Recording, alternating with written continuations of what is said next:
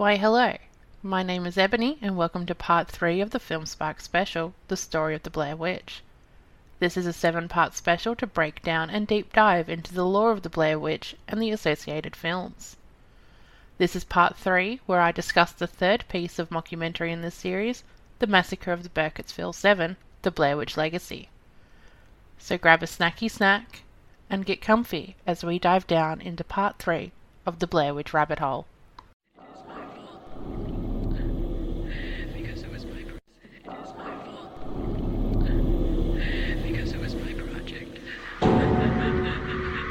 What is the Burkittsville 7, The Blair Witch Legacy?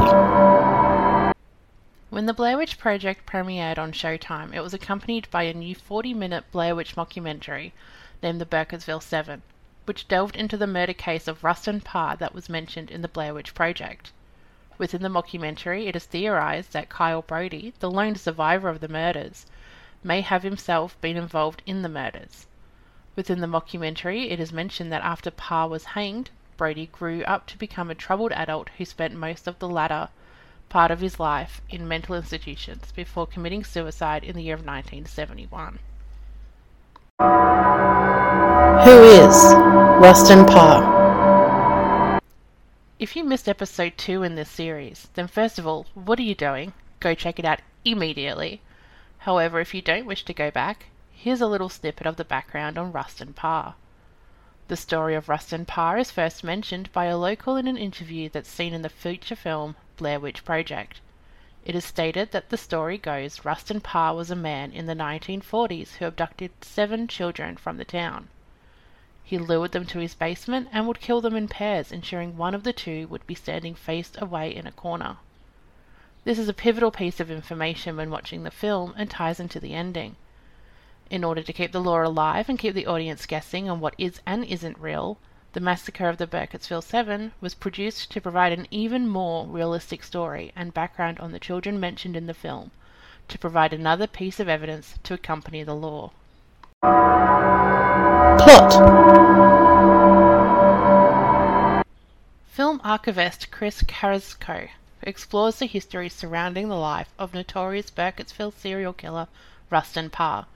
He shows the viewers his extensive research into the case and he produces old newspaper clippings as well as original transcripts from the Rustin Parr murder trial. Carrasco's research unearths some startling insights into the case as a whole.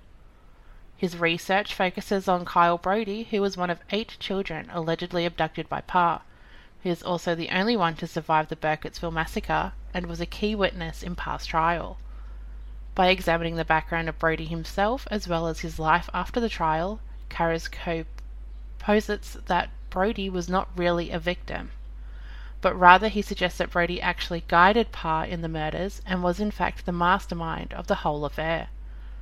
Brody grew up in a troubled life and was eventually committed to the Maryland State Institute for the Criminally Insane in Baltimore. Other people in the interview include Jane includes Janine Brody, sister of Kyle Brody, who contests that Kyle could not have been anything but a normal boy. Dominic Kazile, a former priest who had the fortune of hearing the confession of Rustin Parr. On the day of his execution, Parr revealed to Father Kazale that he never killed anyone.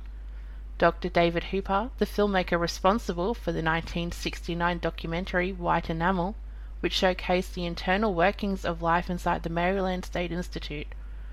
White Enamel also shows archival footage of Kyle Brody's last days as he is seen cowering in the corner of his room, naked, screaming the words, Never given, over and over again.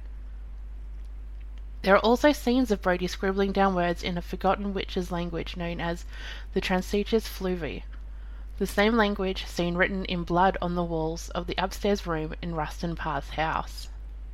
In the end, Kyle Brody took his own life in 1971. The true nature of Kyle Brody's involvement in the murders and his relationship to the urban legend known as the Blair Witch has yet to be revealed. Now, I watched this piece of mockumentary for the first time for this series, and I gotta say, these mockumentaries have really taken me by surprise.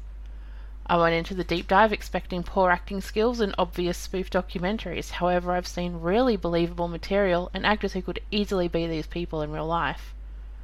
I felt like I was watching someone obsessed with serial killers. I felt like I was watching this simple man deep dive into years and years of archived footage based around a serial killer known by the name of Rustin Parr.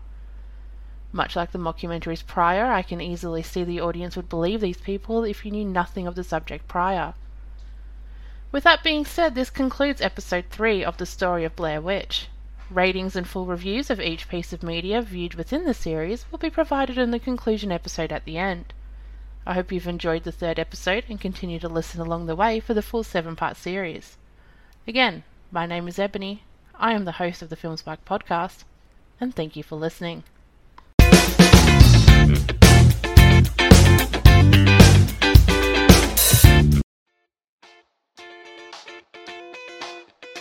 Listening to the Film Spark podcast. For all your film needs and more. Like what you heard? Give us a shot. Follow us on Spotify, Apple, Good Pods, and more. Or follow the socials at film underscore spark underscore pod. You know what? Just follow us on everything. Check out the link tree linktr.ee forward slash filmsparkpod. Find us, follow us, give us a shout. We always want to hear from you.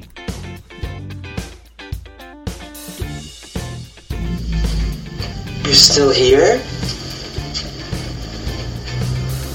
It's over. Go home.